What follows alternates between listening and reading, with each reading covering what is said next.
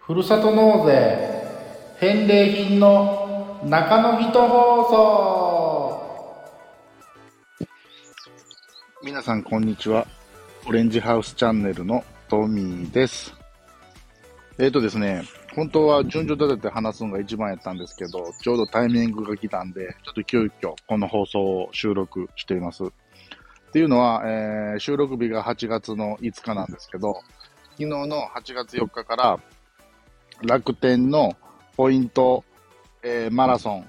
ていう、まあ、ポイントがね、たくさん貯まる、えーイベントが、まあ、1週間かな、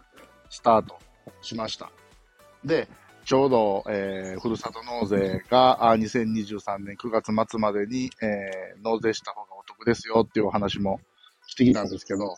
えーやはりですね、えーこの8月の4日の、20時に、えーポイントマラソンスタートしてから、えー8月4日の夜ですね、注文がやはりいつもよりもたくさん入ってきました。えー意識してふるさと納税してるなと、いうふうに感じています。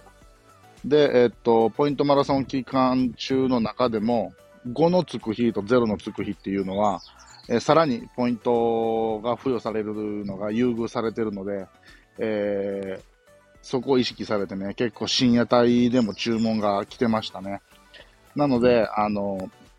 皆さんも楽天経済圏って言われるね、楽天カード持ってますよ、楽天でいつも買い物してますよっていう方は、えー楽天ふるさと納税を使って納税するのも、一つ上手な納税方法なんじゃないかなと思っています。